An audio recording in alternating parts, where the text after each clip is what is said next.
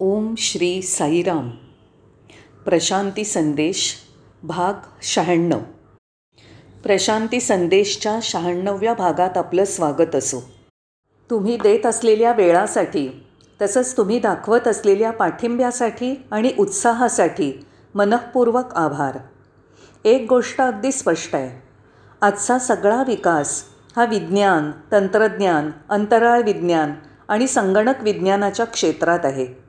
हे सगळं बाह्य जगताशी निगडीत आहे. भौतिक ऐहिक जगताशी संबंधित आहे. मानवी समाजाला आराम आणि चैनीने जगणं साध्य होण्यासाठी विज्ञान सर्वतोपरी प्रयत्न करत आहे. विविध विषयात संशोधन करत आहे.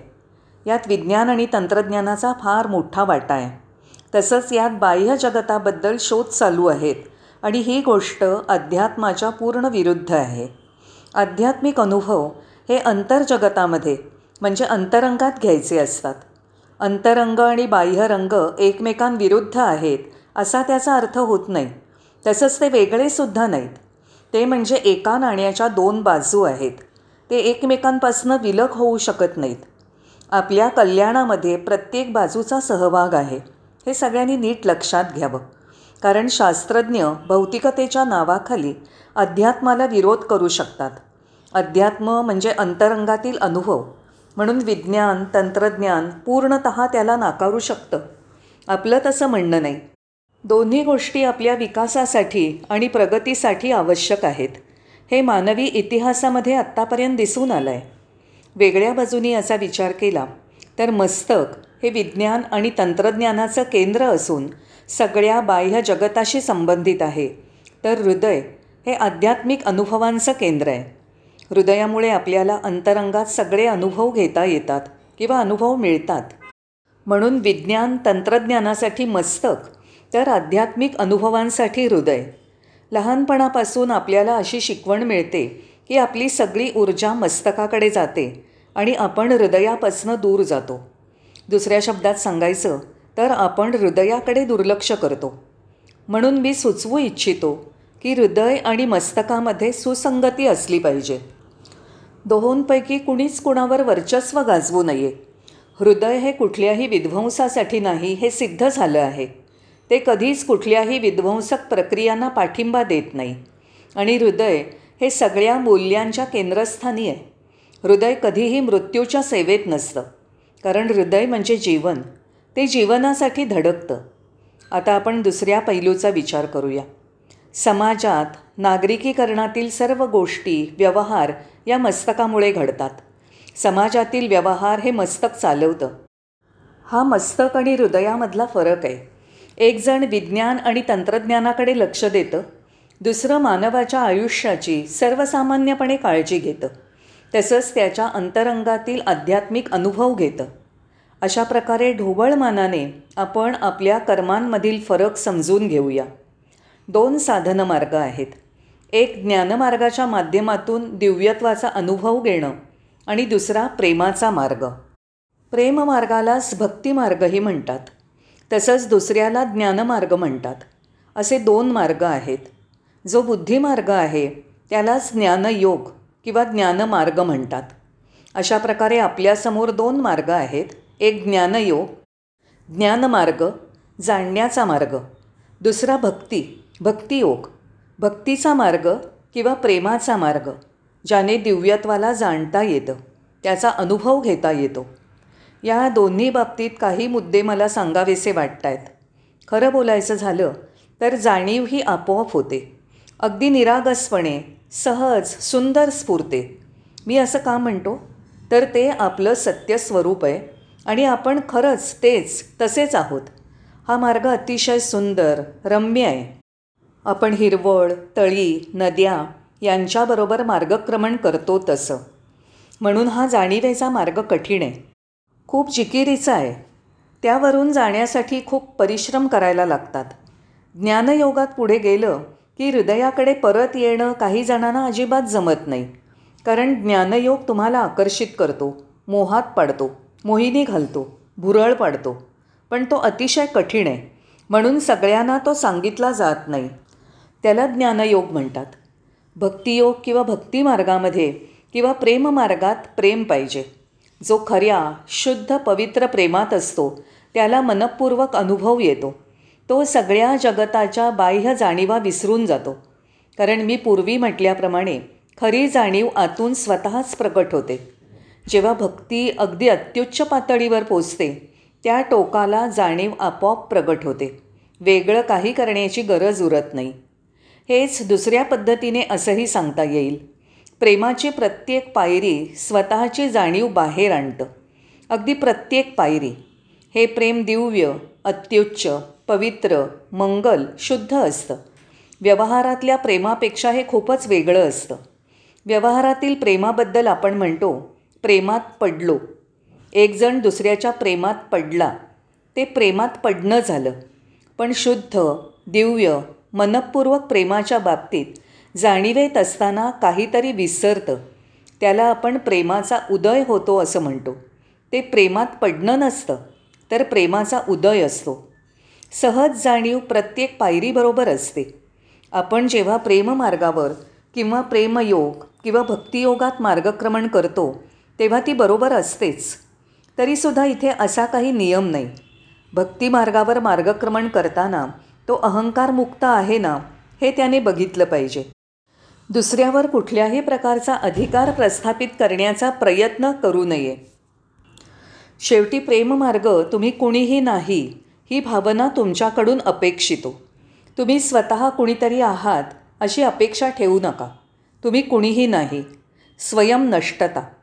पण व्यावहारिक प्रेमामध्ये आपल्याला जाणवते हाव आणि अपेक्षा. म्हणून प्रेम खऱ्या अर्थाने समजून घेतलं पाहिजे. मला माहीत आहे स्वामी याबद्दल खूप वेळा बोलले आहेत. खूप जण प्रेमाबद्दल बोलतात पण त्यांना खरं प्रेम माहीत नसतं. पण त्याचवेळी स्वामी प्रेमाबद्दल बोलताना म्हणतात की प्रेममार्ग दिव्यत्वाकडे जातो. तो जवळचा रस्ता असून अतिशय नैसर्गिक आहे कारण प्रेम हे जन्मजात आपल्यामध्ये असतंच. नवजात बालकातलं प्रेम हे कुणीही शिकवलेलं सांगितलेलं नसतं तर ते बालकाबरोबरच जन्म घेतं. प्रेमासाठी कुठल्याही प्रशिक्षणाची गरज नसते पण प्रेम शुद्ध हवं. आणि त्यानंतर प्रेममार्ग हा ज्ञानयोगापेक्षा जाणीवेच्या मार्गापेक्षा तुलनेने सोपा होतो. जे निरागस आहेत जे अगदी साधे सरळ मार्गी आहेत त्यांच्यासाठी तो सहज शक्य होतो. त्याचा अनुभव घेणं त्यांना शक्य होतं. म्हणून तुम्हाला हे कळलं की मग प्रेम सावलीसारखं बरोबर राहतं. मला तुम्हाला गोंधळात पाडायचं नाही आहे मला हे म्हणायचं आहे की जेव्हा तुम्ही प्रेमाचा मार्ग अवलंबाल तेव्हा प्रत्येक पायरीवर तुम्हाला जाणीव होईल. आणि जेव्हा तुम्ही ज्ञानयोगाचा अवलंब कराल तेव्हा प्रेम सावलीसारखं मागे येईल. दुसऱ्या शब्दात सांगायचं झालं तर जाणीव स्वतःची स्वतःच येते. प्रेम या जाणीवे पाठोपाठ येतं. म्हणून जाणीवेच्या विकासासाठी कुठलेही वेगळे कष्ट घेण्याची गरज नाही. आधी सांगितल्याप्रमाणे एका नाण्याच्या त्या दोन बाजू आहेत. प्रेम स्वतःच पुरेसं आहे. लोक विचारतात प्रेमामुळे काय प्राप्त होतं? प्रेम म्हणजे वस्तू नाही. ती काही एखादी गोष्ट नाही. तो काही एखादा उद्देश नाही. प्रेम ही भावना आहे. तरल अनुभूती आहे. म्हणून तुम्हाला प्रेमातनं काय मिळतं? प्रेम स्वयंपूर्ण आहे. पण या व्यवहारी जगात जिथे धूर्तपणा दुष्टपणा मतलबीपणा स्वामित्व गाजवतो जेव्हा हृदयाचे तुकडे तुकडे होतात आणि शोषण होतं तिथे लोकांना खऱ्या प्रेमाचा शुद्ध प्रेमाचा अनुभव मिळत नाही. परत आपण आपल्या मुद्द्याकडे वळूया. मला तुम्हाला परत एकदा सांगायचं आहे की प्रेम हे स्वतःच पुरेसं आहे स्वयंपूर्ण आहे. जेव्हा आपण व्यक्तिमत्वापलीकडे जाऊ तेव्हा याचा सखोल अनुभव आपल्याला येईल. जोपर्यंत आपण स्वतःला स्वतःपुरतं मर्यादित करू प्रेम माझ्यापुरतं मर्यादित असेल तोपर्यंत संपूर्ण फायदा होणार नाही. तुम्ही व्यक्तिमत्वाची मर्यादा ओलांडून बाहेर गेलात की तुम्ही वैश्विक व्हाल. जेव्हा तुम्ही वैश्विक व्हाल तेव्हा तुम्हाला वैश्विक प्रेमाचा शुद्ध प्रेमाचा दिव्य प्रेमाचा अनुभव येईल. आणि सत्य हे आहे की ऐहिक दृष्टीने बघितलं तर तो आपल्यासाठी धक्का असेल. आणि आपण आपलं व्यक्तिमत्व गमावण्यामध्ये आपल्याला स्वारस्य नसेल. पण भक्ती भक्तिमार्गाला तुमच्यातील व्यक्तिमत्वाच्या लयाची अपेक्षा आहे. ते नाहीसं झालं पाहिजे. ते नाहीसं होण्याचा आनंद आपण लुटला पाहिजे. कारण आत्तापर्यंत व्यक्तिमत्वाबद्दल बरंच काही बघितलं आहे. पण भक्तीच्या साम्राज्यात जेव्हा आपण प्रवेश करतो तेव्हा हरण्यात लय पावण्यात आपण आनंद उपभोगतो. व्यक्तिमत्वाचं महत्त्व आपण अनुभवलं आहे आणि ती स्थिती उपभोगली आहे. आता भक्तीमध्ये त्याच्या लयाचं सौंदर्य व्यक्तिमत्वाचा लय होणं याचा अनुभव उपभोगूया. त्याचा लय होऊन शेवटी काय होईल? शांतता येईल. म्हणून जेव्हा एक व्यक्ती ही वैश्विक होईल त्याच्यामध्ये शांतता प्रस्थापित होईल. याचा शेवट म्हणजे अनुभव आणि अनुभव घेणारा दोघंही नाहीसे होतील कारण ते एक होतील. द्वैत संपून अद्वैत उरेल.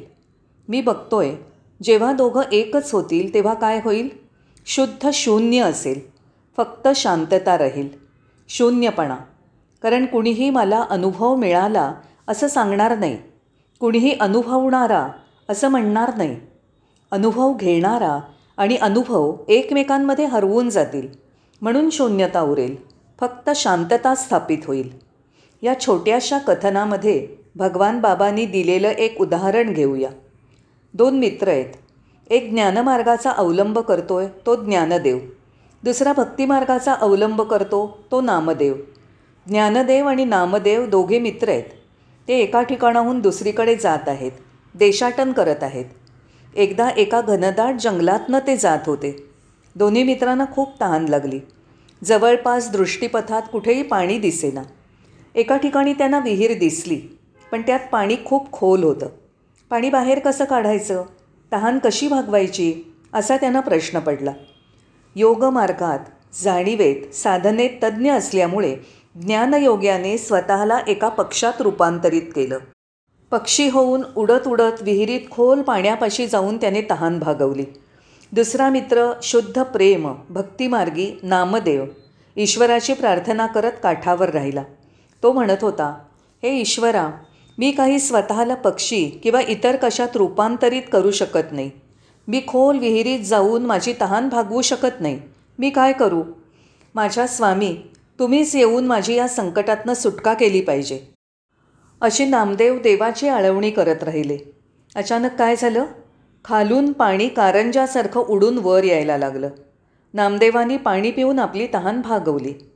मधल्या काळात ज्ञानदेव जे पक्षाचं रूप घेऊन खूप खोल विहिरीत स्वतःची तहान शमवण्यासाठी गेले होते. ते तहान शमल्यावर बाहेर येताना काटेरी झोडपाचे काटे त्यांना लागले. त्यांच्या शरीरात काटे गेले. पक्षी कसाबसा जखमी अवस्थेत रक्ताळलेला असा वर आला. ज्ञानयोग आणि भक्तियोगात हा फरक आहे. ज्ञानयोग हा अतिशय कठीण आणि खूप कठोर परिश्रम करायला लागणारा ज्ञानदेवांसारखा म्हणजे ज्याने पक्षाचं रूप घेतलं खोल विहिरीत गेला तहान शमवली. येताना काटेरी झोडपांमुळे जखमी झाला. जड रक्ताळलेल्या शरीराने वर आला. तर नामदेव भक्त याने ईश्वराची फक्त प्रार्थना केली आणि पाणी कारंजासारखं वर आलं. हा मार्ग सोपा आहे. भक्तिमार्ग प्रेममार्ग सोपा आहे. याचा अर्थ असा नाही की भक्ताला जाणीव नसते. ती सावलीसारखी तुमच्या पाठोपाठ येते. याचा अर्थ असाही नाही की ज्ञानयोगीला प्रेमाची चव नसते. तर इथेही प्रेमाची चव प्रेम आपोआपच पाठीमागे येतं. म्हणून ते दोघे एकमेकांबरोबरच जातात. तेव्हा आपल्याला समजलं पाहिजे की आपल्यासाठी कुठली पायरी सोपी आहे. आपल्या सगळ्यांना चढण्यासाठी साध्य करण्यासाठी कुठली पायरी सोपी आहे. म्हणून भक्ती किंवा प्रेममार्ग ज्याचं अनुसरण नामदेवानी केलं तो मार्ग आपल्या सर्वांसाठी सहज सुलभ मार्ग आहे. साईराम.